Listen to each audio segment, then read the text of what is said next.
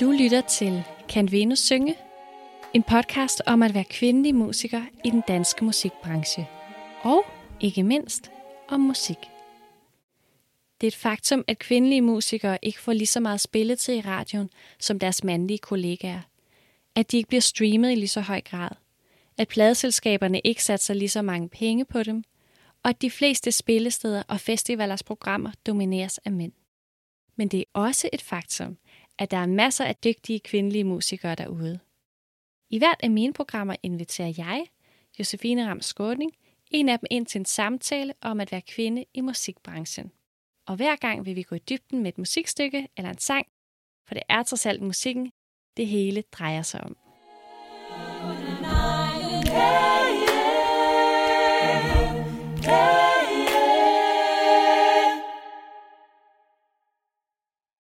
Velkommen til Cavino Synge.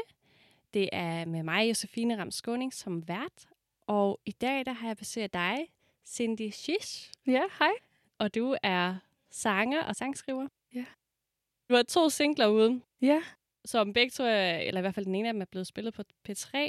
Ja. Og øh, i morgen den 11. juni, der udkommer din EP. Så når det her program kommer ud, så har mm-hmm. den jo Mhm. været ude nogle dage, så folk kan jo bare skynde sig ind og høre den. Ja. De har ja. hørt det her program. Men øh, hvordan har du det? Er du spændt? ja, jeg er meget spændt. Jeg, er sådan, jeg glæder mig virkelig, virkelig meget. Og jeg skal også bare være op til midnat for at høre den, når det kommer ud. ja. Skal I holde fest eller fejre det på en eller anden måde? Det kan jeg faktisk ikke engang i aften, fordi jeg, jeg går på den her musikskole, og jeg skal til prøver igen i morgen, så Ja, det er lidt træls. Men efter, så skal det fejres. Jeg plejer at starte det her program med at spørge min gæst, om øh, hun har lyst til at fortælle lidt om sig selv og sin vej ind i musikken. Mhm. Så det vil jeg også spørge om nu. ja. Så vil du fortælle lidt om dig selv, og, og hvordan det her startede med musik? Ja. Mm, altså, jeg har altid sunget, og jeg ved ikke engang ikke rigtigt, hvor det kommer fra, fordi at der er ikke nogen musikalske mennesker i min familie. Så jeg ved faktisk ikke helt, hvor det kommer fra, men jeg har altid sådan sunget, og så da jeg flyttede til Danmark, så begyndte jeg også at skrive musik. Og jeg tror bare, det var sådan en måde at komme ud med mine følelser på, hvis man kan sige det sådan. Øhm, det var næsten sådan en terapi for mig, agtigt, at ligesom få det ud på papir og ligesom synge det ud, hvis man kan sige det. Ja, og så har jeg ligesom brugt mange år på at udvikle mig selv, hvis man kan sige det. Og mange år på at skrive mange dårlige sange. Og øh, nu er der så kommet nogle gode sange, endelig, ud af det. Så ja, og jeg startede så med at udgive her i februar, øh, hvor jeg udgav min første single, Lose Control. Og så udgav jeg Like the Boys. Og så ja, så kommer Diaries og EP'en her ud til midnat. Og hvordan spiller du nogle instrumenter også, eller du holder dig til sang? Altså, jeg spiller også guitar og klaver, men øh, jeg spiller det ikke på selve tracksene. Der spiller jeg måske klaver på nogle af dem. Okay. og så går du på øh, MGK Musikalsk Grundkursus Mm. Ja. i Kolding. Yes. Er det rigtigt? Ja. Jeg har lige afsluttet mit andet år. Okay. Hvordan fandt du ud af, at det her med sang, det skulle være dit arbejde? Det skulle ikke bare være noget, du sådan gjorde som hobby eller, eller for sjov? Altså, jeg tror altid, jeg har vidst det. Det tror jeg virkelig. Sådan, jeg synes bare, det er meget dejligt og befriende at synge. Ja. og sådan det der med at stå på en scene, det er også bare... Uh, jeg elsker det. Det er virkelig lækkert. Det kan jeg godt forstå.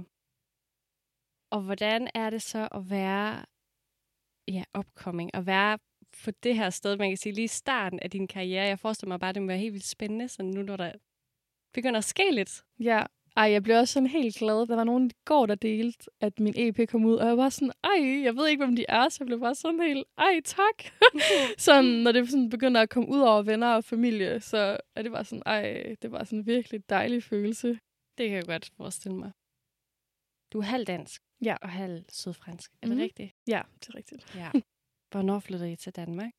Jeg var næsten 10, da jeg flyttede til Danmark. Og der er også en af dine sange, hvor du nemlig synger fransk. Ja. Det her program, det handler jo om kvinder og kønsminoriteter Ja. i musik.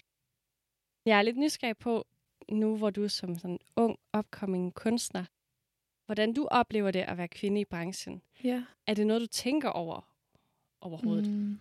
Altså, jeg har tænkt lidt over det, fordi der er, det er sådan meget kommet på banen her i år, i sidste år, i år -agtigt. Så man tænker da godt på det, og man kan også godt se, at for eksempel, når man ser nogle spil, så det er typisk måske en kvinde, der er forsanger, og så resten mænd. Så det, det kan man da godt lige tænke lidt over, ja. Øh, men jeg synes, der er kommet mega mange kvindelige artister frem det sidste år. Altså Jaja og Drew og Max og Bashaba og Peel, så der er kommet virkelig mange flere frem, og det synes jeg også bare er mega fedt. Ja. Hvad tænker du om det, når man sådan hører om det, når det for eksempel er i medierne? Nu var der for eksempel det der med politik det sidste år, med en hel masse kvinder fra musikbranchen, der gik frem og fortalte om, hvordan de oplever at være kvinde i branchen. Mm. Er det noget, der påvirker dig, når der kommer sådan nogle ting op?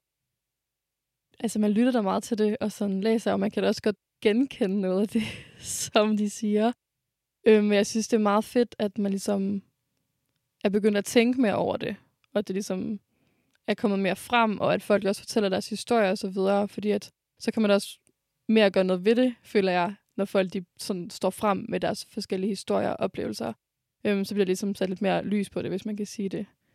Så jeg føler, at folk sådan er begyndt at fokusere mere på, at det skal sådan være altså lige med Ja. kvinder og mænd. Jeg kunne godt tænke mig at snakke lidt med dig om det her med at gå på MGK. Jeg synes jo, at MGK er et, øh, altså en fantastisk mulighed. Det er jo det her. Måske kan du forklare, hvad er MGK egentlig? Ja, altså det står for det her musikalsk grundkursus, og det er jo egentlig mening, at det skal være noget forberedelse til konservatoriet.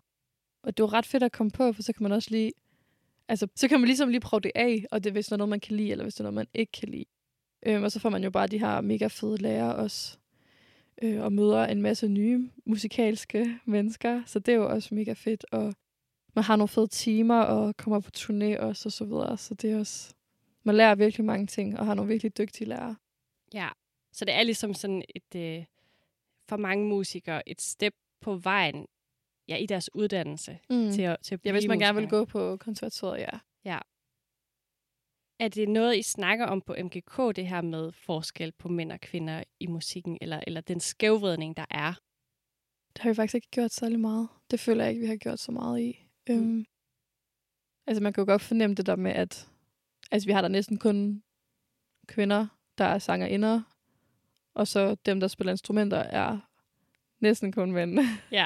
så har vi lige et par pianister, der er, er sådan kvindelige, og der er mange klassiske, der også er kvindelige. Men sådan i den rytmiske del, der er det primært kvinder, der synger. Ja. Ja. Så der kan man jo godt se, at sådan har det jo meget været, kan man sige. ja. Og, og det er sjovt, fordi lige præcis det, du siger med den fordeling. Jeg har fundet nogle tal, som gælder for MGK i hele landet, Mm. med hvor mange kvinder og mænd, der er blevet optaget. Og det er, øh, altså i hvert fald fra 2008 til 2017, blev der optaget 65 procent drenge og 35 procent kvinder. Men det svarer faktisk også til dem, der, der søger ind. Altså, der er to tredjedel drenge og en tredjedel piger, der, Der søger ind, Ja. ja. Så på den måde gør MGK jo faktisk ikke noget forkert, nej, nej. sige. Og når man så netop kigger på instrumenterne, så er det drenge, der spiller rytmiske instrumenter, Mm. og piger, der synger, og så er der flere piger, sådan, der spiller klassiske instrumenter.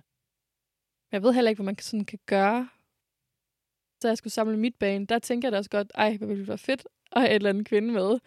Men jeg vidste, altså jeg kender ikke særlig mange, der er sådan, spiller instrumenter, som er kvinder. Kun Nej. pianister, faktisk. Jeg kender slet ikke, jeg kender ikke guitarist, eller bassist, eller trommeslager. Nej, det er jo interessant, og det er jo i hvert fald noget, kan man se, altså også når man kigger på ansøgerne her, at det er jo noget, der starter før MGK. Mm. Øh, Ja, ja, ja. At det er noget, der på en eller anden måde kommer i, i barndommen eller i teenageårene. Mm. Og jeg fandt også øh, nogle tal på, jeg tror det var fra 2017, hvor mange børn, der var startet på musikskoler, Mm. og hvilke instrumenter de var startet på, og også hvilket køn de havde. Og det, det er det samme billede. Drengene spiller instrumenter, og pigerne Mm. synger. Undtagen på klaver.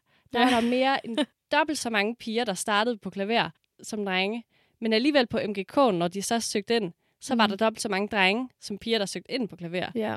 Så det er jo mærkeligt, der sker et eller andet der. Og jeg, mm. som dig, jeg ved heller ikke, hvad vi skal gøre. Det må være, altså, der må være nogen fra musikskolerne og folkeskolerne, og jeg ved ikke hvad, der skal i gang med et eller andet arbejde. Nu sender vi den ud i æderen, og så håber vi, at der er nogen, der griber det. Dofa, hun har det da. Det er hendes bassist, så kvinde, tror jeg. Det synes jeg er mega fedt. Ja. Øhm, og hun spiller jo også skide godt. Altså, hun spiller jo lige så godt som alle mulige andre mænd, for eksempel. Så der ja, er jo også mega mange dygtige kvinder som er instrumentalister. Ja, det er der, og der er også, altså man, man kan godt finde dem, Mm. også trommeslager og så videre, hvis man går ud og kigger i musikmiljøet. Men jeg kunne forestille mig, hvis man ligesom dig skal samle et band, Mm. så er det bare svært, fordi der kan man jo ikke lige sådan håndplukke øh, de to på konservatoriet i Aarhus og Ja, ja, en fra ja. Odense. Og sådan, der skal man jo der skal der jo være nogen i lokalmiljøet Mm. og omkring en, som man kan bruge. Ja, helt sikkert. Nå, men lad os begynde at snakke lidt om din musik. Ja. Din EP hedder Diary. Vil du fortælle lidt om den? Ja, ja, selvfølgelig. ja, altså den hedder Diary, og det er simpelthen bare fordi, at det musik, jeg skriver, det er altså nærmest ud fra min dagbog. Mm. så jeg tænkte, det gav meget god mening, den kunne hedde det. Øhm, altså det musik, jeg skriver om, det er jo bare sådan, altså meget det, jeg selv oplever, faktisk. Og det kan være alt muligt. Og det kan være også noget, mine venner, de oplever. Altså, de ved godt, at hvis de fortæller mig et eller andet, som jeg sådan synes, sådan, okay, det lyder ret spændende, eller sådan, det kan mange relatere til, eller et eller andet, så kan jeg godt finde på sådan, hey, er det okay lige, øh, må jeg godt lige skrive det der ja. For eksempel den ene sang, der kom ud på min EP, der er sådan, jeg startede med den, og så blev den sådan lidt videreudviklet på grund af en historie, min veninde fortalte mig om hende og hendes daværende kæreste. Som de kunne ikke rigtig finde ud af, om de skulle være sammen eller ikke. Mm. Og det tænker jeg, at det er der mange, der har det her dilemma, sådan skal man, skal man ikke, og altså hvad kunne man have gjort for, at det her forhold måske var bedre, altså hvad kunne man have gjort anderledes. Så det er for eksempel en ene sang, den sådan, jeg startede på den, og så er der lige nogle idéer, der lige kom fra hende af. ja. Man skal da bare lade sig inspirere af andre og det, man selv oplever. Mm. Mm. Og hvor mange er det? Fem sange, der kommer ud? Der kommer fire sange ud. Fire sange ud? Yes. Ja. Vi skal snakke om den ene af sangene. Mm. Den hedder Like the Boys. Og den er sunget, skrevet, komponeret og arrangeret af dig. Er det rigtigt? Ja, altså ja, jeg har lavet den sammen med en, der hedder Malte Guldberg. Ja. Så vi har lavet sådan pretty much halv-halv. Okay. Ja, så vi har lavet den sammen. Jeg synes, vi lige skal høre den, inden vi går i gang med at snakke om den. Yes. Så her kommer Like the Boys. Left you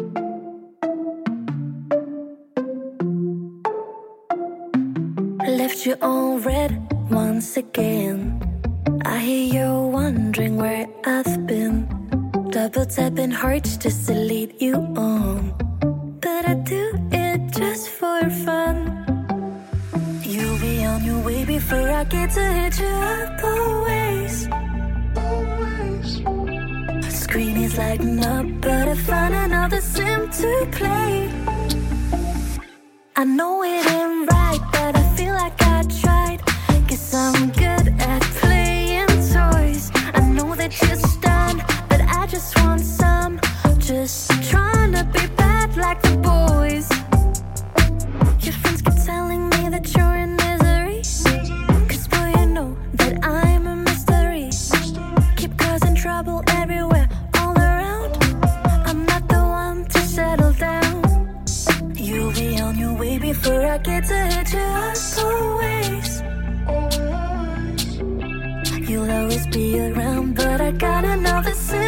Play.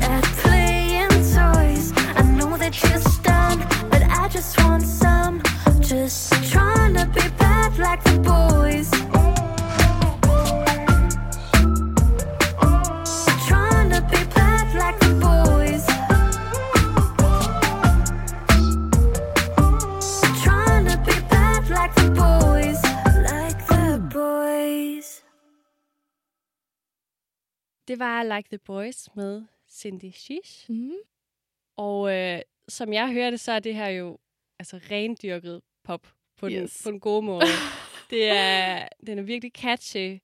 Sangbar melodi, vokal i fokus, forståelig tekst, der er til at synge med på, popform, temaet, altså kærlighed, eller ikke, er jo også typisk pop. Og så mm. har vi øh, selve formatet, altså det er to og et halvt minut lang. Det er jo perfekt til en radio, det er virkelig popsang. Og jeg kan virkelig sagtens høre den her sang og din musik på P3, og også sagtens høre det som sådan et sommerhit. Mm. Det er jeg da glad for. Hvad handler sangen om? Ja. altså, i bund og grund handler den jo bare om, at nu er det sådan pigernes tur til ligesom at tage over. Agtigt. Mm. altså, den startede jo egentlig med, at jeg ville skrive en sang om hende her pigen, der blev såret af ham her fyren. Og så tænker jeg, ej, det har jeg sgu hørt for mange gange. nu er det fandme tur til at bytte rollerne om. Så nu er det sgu pigerne, der ligesom tager over og leger lidt rundt med drengene. For det må man også gerne lidt. Det var sjovt, fordi først, da jeg sådan hørte den og ikke sådan lyttede til teksten, så tænkte jeg også sådan, okay, nå, det er noget med en pige, der gerne vil score en dreng. Fedt nok. Da jeg så gik ind og læste teksten, så blev jeg bare sådan, altså, det var bare så genkendeligt, det der stod i teksten. Øh, og jeg synes, det beskriver sådan en del af ungdomslivet Mm. helt vildt godt. Og jeg synes, det er virkelig spændende, at du har lavet det her med omvendte kønsroller, og det kommer vi også til at tale mere om senere. Ja. Hvordan blev sangen til? Nu har du lidt fortalt om det, men kan du beskrive processen lidt mere med at skrive den her sang? Ja, altså, sådan, jeg havde jo den her idé om det her tema, jeg gerne vil have med i sangen, før jeg tog i studiet. Jeg skulle mødes med min producer, der hedder Malte.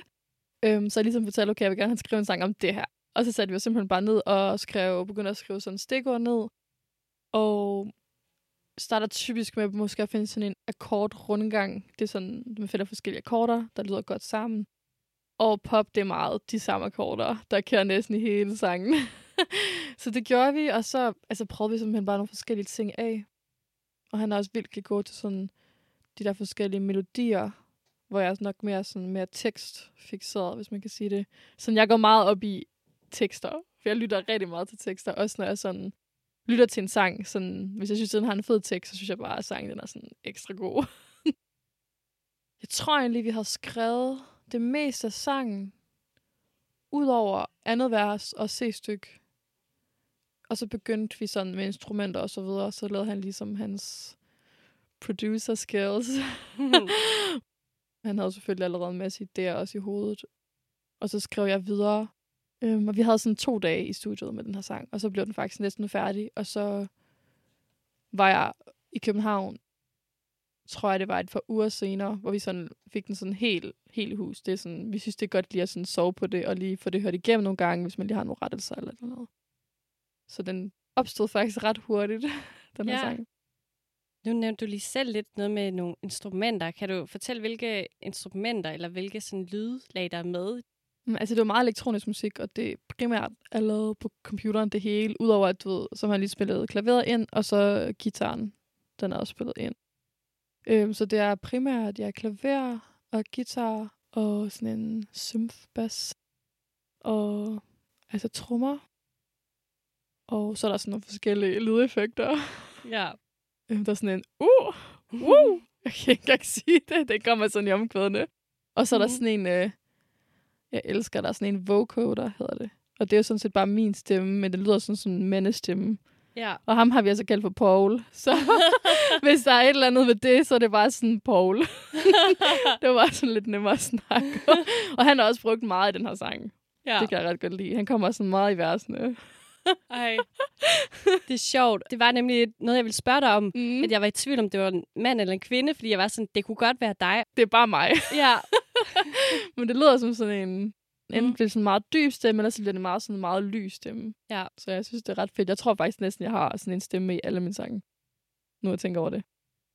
Den kan også øh, altså, give noget kontrast, fordi du netop har altså, ja, en kvindestemme, og mm. der så Mhm. kommer noget ind, som er dybere og lidt mere forvrænget på en eller anden måde. Det kan give en god kontrast. Mm. Og klaveret, det er det, der spiller det der... Du, du, du, du, Ja. du, og så Ja. videre. Ja. Der er faktisk også noget guitar, der spiller det. Men jeg synes, det er sjovt netop ved den, det klaveret spiller. Ja, den er melodi, øh, Ja, tænker du? Ja. ja, men også lyden, jeg synes, det minder sådan lidt om sådan steel drums. Du ved, sådan nogle olietønder Nå, fra sådan Karibien, men sådan muted på en eller anden ja, måde. ja. Ej, hvor sjovt. Og hvis der er nogen, der er i tvivl om, hvad, hvad jeg snakker om, så er det det, der er med i Havet er skønt fra den lille havfru. Men altså, samtidig med, at man godt kan høre det elektronisk. Ja, Og så synes jeg også, det er sjovt med den bevægelse, den laver. Fordi det er så nærmest sådan en bølgebevægelse. Altså, den starter nedefra. ja. Det, det, det, det, og så går den sådan ned igen. Og det gør den nogle gange, så den Ja. går op og går ned. Så for mig, så bliver det lidt sådan en, en bølge. Nå, fedt. Ej, det er meget fedt at høre, hvordan sådan forskellige folk de sådan tænker om den. Ja.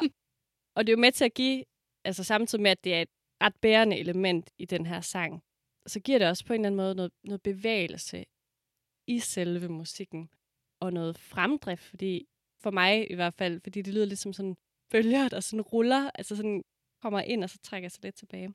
Ej, hvor sjovt. Det kommer jeg til at tænke på nu, hver gang jeg hører nummeret. Sådan. Ja. For mig har nummeret også bare sådan en sommervibe, Mm. hvor jeg også har tænkt over lidt, hvad, hvad kommer det af? Og så tænkte jeg lidt det der med, at jeg bliver mindet lidt om de her steel drums, som kommer fra Karibien. Og så med den her sådan lidt bølgeeffekt. Det er bare nogle sommerelementer på en eller anden måde. Ja. Samtidig med, at lyden jo er sådan lidt tør. Det er forholdsvis minimalistisk instrumentering. Ja. Og noget andet i forhold til den her bølge, det er, at jeg synes, det er fedt, at du så i brugen af din melodi, det du synger, Så overtager Ja. netop den melodi. Ja. Og så er der også lidt, en af effekterne er sådan lidt sådan susen, mm. der ligger bagved, hvor jeg også sådan tænker sådan, okay, vind, strand, sommer. Det er bare sådan nogle associationer, jeg får, Ja. når jeg hører sangen. Ja, måske også den der riser, den der sådan riser op til sådan omkvæd. Det kunne måske godt lyde som sådan en sådan hav, sådan Ja, lige præcis. Ja. Hvis vi kigger lidt på formen, jeg ved ikke, om du vil sige noget om formen først. Jeg tænker, det er en meget traditionel form for sådan popmusik. Sådan det der med verspro, omkvæd, verspro, omkvæd, C-styk, omkvæd. ja. Det er jo en klassisk popform? Mm. netop med den her veksel mellem vers og omkvæd. Og så er det en, en udvidet popform, fordi der også er et kontraststykke med. Mm. Hvordan arbejder du med form? Er det noget, du gør bevidst, eller, eller kommer det bare, når du skriver? Mm. Altså, det er ikke noget, jeg gør bevidst, nej. Så jeg tror også bare, det sådan kommer, når jeg skriver. Men jeg har lavet meget, altså de fleste sange i EP'en, de har meget den der form. Udover den ene sang, den hedder I Can Sleep, den har en meget sjov form. Så den er sådan lidt anderledes i det. Mm. Men øh, det giver meget mening, når man hører nummeret sådan. Ja. Men jeg synes, det er spændende at høre om også, fordi hvis jeg skal skrive en sang, så har jeg for eksempel helt vildt svært ved at skrive omkvæd. Jeg synes, det er sådan, åh oh, nej, nu skal pointen komme her. Nu skal det være mm. virkelig vigtigt, det jeg siger her. Ja. Hvor sådan vers, det, det føler jeg er lidt friere, men, men det er jo også bare forskelligt, hvordan man har det, når man ja, skriver det sange. tror jeg også. Jeg tror faktisk, jeg er svært ved at skrive vers. Mm. Men nu skriver jeg også meget af de her poppede omkvæd, hvor der jeg måske ikke skal sige så meget. Så Mm. måske er det det. I hvert fald noget, jeg også lagde mærke til i forhold til formen, og som også er meget typisk, det er det her med, at, at i din vers, der fortælles historien ligesom, og så i omkvædet, der kommer Mm. pointen. Ja. Og det er jo det er jo typisk, altså egentlig ikke kun for pop, men for al populær musik. Altså Mm. også rock og soul og country og sådan noget. Det er ligesom sådan, vi, vi er vant til at høre de her sange på en eller Ja. anden måde. Og så i kontraststykket, der bliver, der bliver pointen ligesom uddybet eller forklaret lidt, Mm. kan man sige. Hvad med sådan noget som funktion? Ja, altså det er jo meget den sabel, ja. Ja. og jeg kan sagtens høre den på klubber og som sommerhit. er det noget, du tænker over, når du skriver? Ja, altså jeg kan godt lide at skrive sådan lidt upbeat musik. Jeg synes, det er ret fedt, hvis noget, man kan danse til i hvert fald. Men jeg har været sådan en periode, hvor jeg har sådan bedst kunne lide at skrive lidt op tempo. Og nu er jeg sådan en periode, hvor jeg skriver sådan lidt mere sådan stille sange, så det, er sådan, det skifter meget. Hvis vi kigger lidt på øhm, kontraststykket, Mm. Kommer der din nerd alert. Ja, Også til alle lyttere derude. Hvis I synes, det bliver for meget nu, så må I springe de næste par minutter over. det glæder mig til at høre nu. Ja, det er fordi, første gang jeg hørte din sang, der kom jeg til på et eller andet tidspunkt at tænke på Taylor Swift. Mm. Og jeg var sådan, det er nok bare fordi, det er en popsang, eller Ja. sådan, og det er en kvinde, der synger.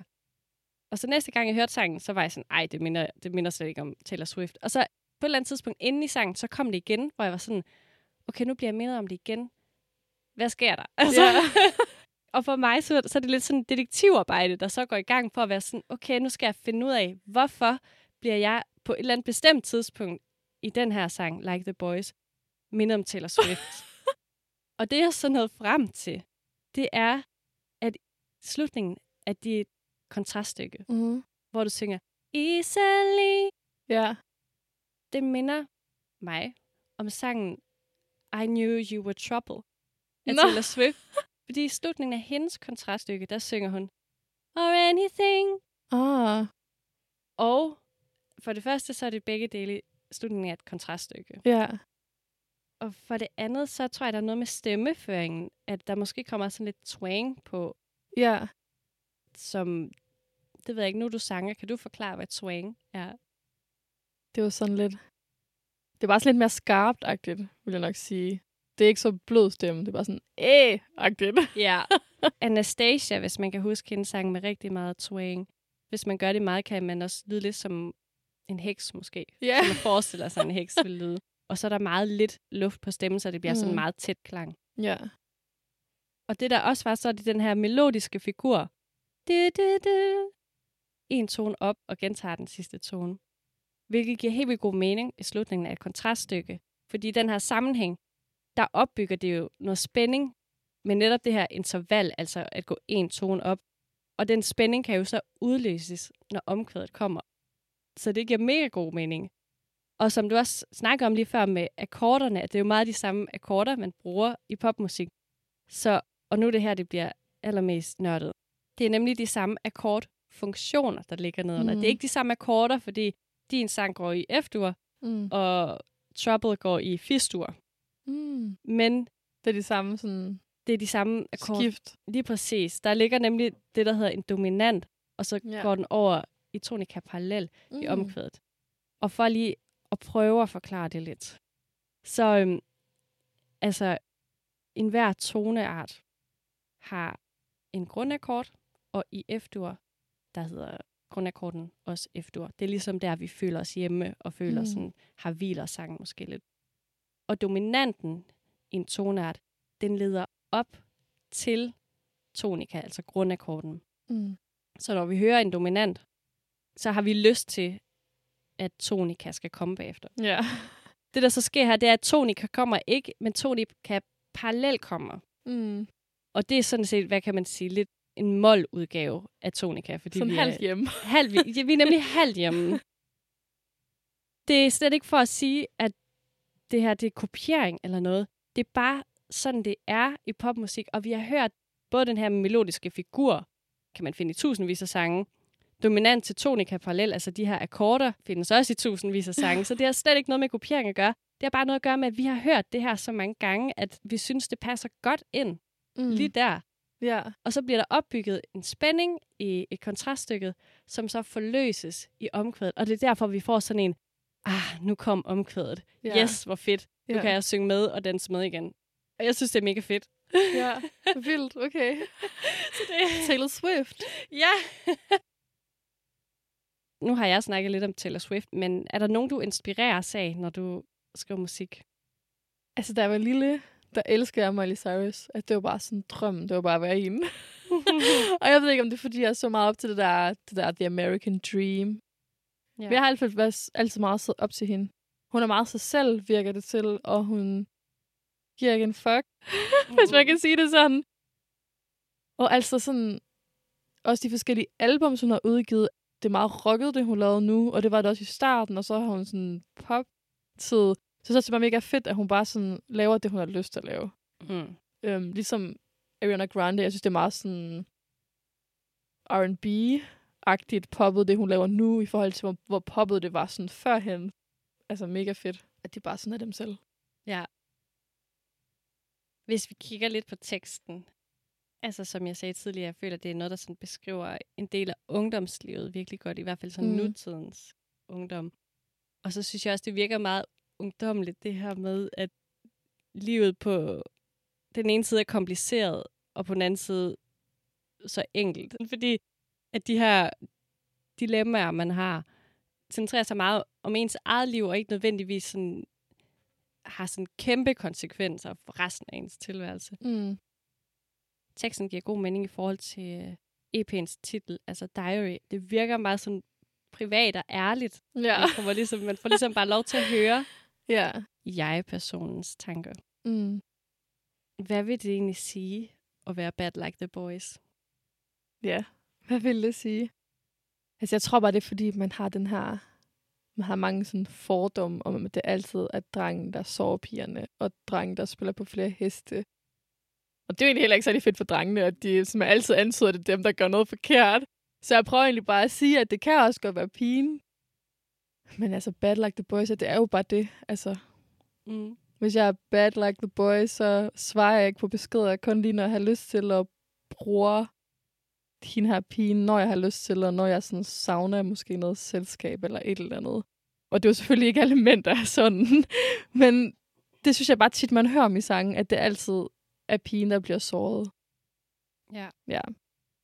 Som jeg sagde så tidligere også, jeg synes, det er virkelig genkendeligt, mm. det der står i teksten fra begge sider. Mm. Men jeg har virkelig haft mange, mange snakke med veninder om netop det her. Altså det her med, hvorfor svarer han ikke? Man kan se, at han har set beskeden, mm. og hvorfor så nogle gange, så vil han, og nogle gange, så vil han ikke. Mm. Og det er så forvirrende. Og jeg synes Jamen, bare... det er det. og sådan, jeg har også haft så mange veninder, der har haft det sådan. Og jeg tror bare, jeg er sådan lidt, jeg ved ikke, om det er min franske side at spille ind, men jeg gider ikke sådan noget bullshit. Altså, jeg er bare sådan, ja, vi ses. og den her sang startede måske også lidt ud med, at jeg så som ham her fyren, som skrev sådan, ah, men han ledte måske ikke efter noget seriøst lige nu, men vi kunne så stadigvæk sådan lave mad sammen og ses en gang imellem, når han lige havde tid. Og så er jeg bare sådan, ja, vi ses, mand. Hvem tror du lige, jeg er sådan? Jeg kan ikke bare bruges, når du lige har tid. Sådan, det er ikke sådan, det fungerer, så farvel. Men jeg ved, at der er mange... Det ved jeg ikke, om der er måske nogle andre piger, der bliver sagt, nå, okay, det er bare helt i orden, og vi tager det, som det kommer. Og jeg bare sådan, nej, ja. vi ses. jeg tror, der er i hvert fald den her idé hos mange piger om, ej, sådan måske kan man lave ham, ham om. Mm. Og, sådan, og hvis jeg bare bliver ved, så bliver han nok rigtig interesseret. Ja. Det er jo bare den typiske kønsrolle for kvinder, at man sådan står i den ventende position, at mm. man er den, der ligesom bare venter på, at han kommer, venter på, at han kommer hjem, venter på, at han har tid. Ja, ja. Så det er der noget, man måske lidt skal bryde med på en eller anden måde, hvis Ja. man ikke gider det. Men jeg tænker også, der er lige så mange drenge, der har det sådan. Fordi jeg kender da også mange drengevenner, der har det sådan. Ja. Men ja, man hører jo mest om kvinder, der måske har det sådan, fordi måske er kvinder er måske lidt bedre til at snakke om deres følelser, og bedre til at forklare det her, og sådan fortælle om det, hvor drengene måske lidt mere sådan lukker det, eller sådan holder det for sig selv, hvis man kan sige det sådan. Det kan da sagtens være. Jeg er nemlig også sikker på, at der er drenge, der også, eller mænd, der Mm. også oplever det her. Men vi forbinder det bare meget med sådan maskulin adfærd. Ja, helt Øhm. sikkert. Jeg er så enig. Det gør man virkelig. Jeg synes virkelig, det er spændende det her med, når man prøver at vende kønsroller om. Også Mm. selvom, at vi lige har siddet og sagt, at både mænd og kvinder oplever det her. Ja, ja. Men hvad tror du, hvad, hvad kan man få ud af det? Eller sådan, hvad, hvad er det, det kan, når man nogle gange gør det? Jeg tror bare, man skal huske sådan, at ligesom ikke gå på kompromis med sig selv, hvis man kan sige det sådan. For det tror jeg, der er mange, der gør, når de sådan går rundt og venter på en anden. Sådan, ej, nu giver ham lige, eller hende lige en chance mere. Og så går man lige på kompromis med sig selv, for man ved jo godt inderst inden, at man bare skal stoppe det. Og bare sådan move on. Ja. Så det tror jeg, man skal huske. Og at man ligesom er bedre end det, og der findes en, som, er sådan, som vil have en, som man er. Og en, der har lyst til at ses med en, og ikke en, der er sådan, ej, jeg har ses med dig, når jeg har tid. ja. Ja. Det synes jeg, der var et øh, helt vildt godt budskab, der lige kom frem her. jeg tænker, at det her, altså det her med de omvendte kønsroller, det kan også være øhm, en måde at, hvad kan man sige, lege lidt med sin identitet på. Altså, at man kan få lov til at afprøve lidt andre sider af sig selv. Ja. Måske for dig som sanger, men om ikke andet også for lytterne. Fordi Mm. det der med, når man lever sig ind i en sang eller synger med, at det også kan være med til at give et blik på noget fra et andet perspektiv. Ja, ja. Um, Helt sikkert. Og det er jo noget af det, som jeg tænker, at musik og kunst netop kan, fordi jeg kan jo sagtens komme med en masse tal om, hvor mange mænd og kvinder, der går på MGK. Eller Mm. mm. eller andet. Men når man hø- hører eller oplever det gennem kunst og musik, det her med, at det har en mere emotionelt udtryk, gør bare, at man forstår det på en anden måde. Og det er også det, der er meget fedt sådan, til koncerter og sange, at man sådan kan leve sig ind i sådan sangene. Selvom det er vidt forskellige sange, så kan man sådan leve sig ind i dem alle. I stedet for at sådan ude i det almindelige liv, så kan man nogle gange tit være sat i en boks, sådan hende, hun er den søde og smilende pige. Men sådan, så kan man skrive en sang, og man er mega vred, og så kan man bare stå og være mega vred på scenen. Sådan, det er også mega fedt. Eller sådan, være mega glad, eller være ked af det. Helt sikkert. Det kan jeg virkelig godt forstå. Nu er det lidt et sidespor, jeg kommer ud på nu, men jeg tænker, at det er noget af det, som er helt vildt vigtigt som sanger. Det er jo netop evnen til at kunne leve sig ind i det. Fordi hvis sangeren ikke lever sig ind i de sange, der bliver sunget, så, øh, så tror jeg bare, så rører det os ikke så meget, når mm. vi lytter til det. Nej, det er jeg også enig i. Ja. Ja. Og det er også noget, sådan, tror jeg, mange de arbejder med. Det er, hvordan de sådan, kan leve sig helt ind i det. Og min oplevelse, i hvert fald, når jeg skal synge sange, det er, at man bliver nødt til på en eller anden måde at finde følelserne inde i sig selv. Mm. Altså, det nytter ikke noget, at man står bare og lader lidt som om, Ja. eller spiller skuespil. Så det kan godt være, at man ikke nødvendigvis har oplevet lige præcis det, der sker i sangen, men man skal kunne finde en følelse, der passer til Helt inde i sikkert. sig selv. Altså, jeg kunne også mærke, da jeg sådan begyndte at skrive ud fra mine egne oplevelser, eller hvad mine venner de sådan oplevede, så kunne jeg altså meget mere leve mig ind i det.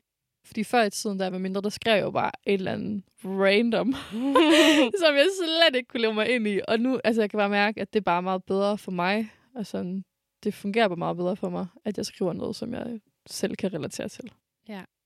Det er ikke bare at stille sig op og synge, og så have en god stemme. Der er virkelig noget, hvad skal man sige, emotionelt arbejde på en mm. måde, der ligger bag. Ja.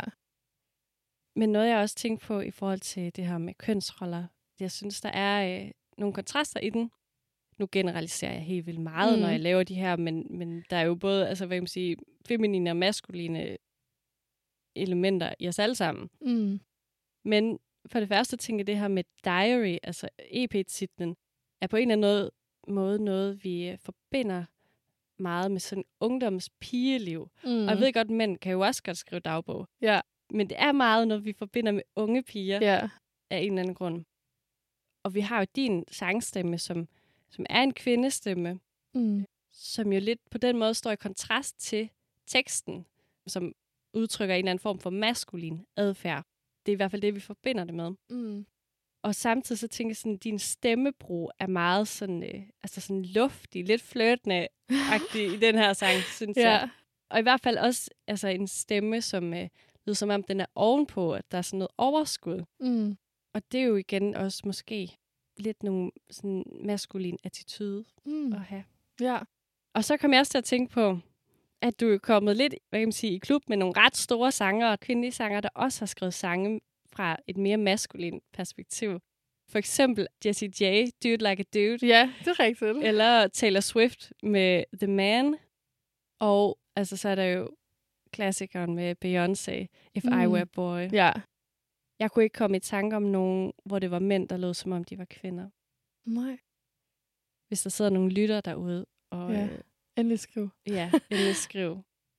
Det sad jeg så også og tænkte lidt over, og igen, det er mega generaliserende, men jeg tænkte, at der må være mere prestige i på en eller anden måde at tage nogle mandlige kvaliteter til sig som kvinde, end der Mm. er, hvis en mand tager nogle kvindelige kvaliteter til sig, mm. eller prøver at se det fra et kvindeligt perspektiv. Ja.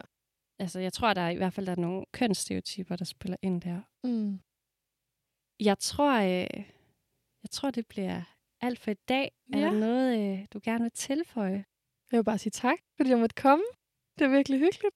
Selvfølgelig var det det, jeg er virkelig glad for. Du havde lyst. Ja.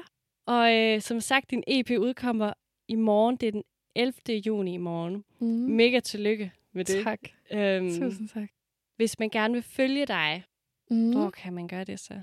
Jamen på Instagram, der hedder jeg Cindy Shish Music. Og det gør jeg også på Facebook.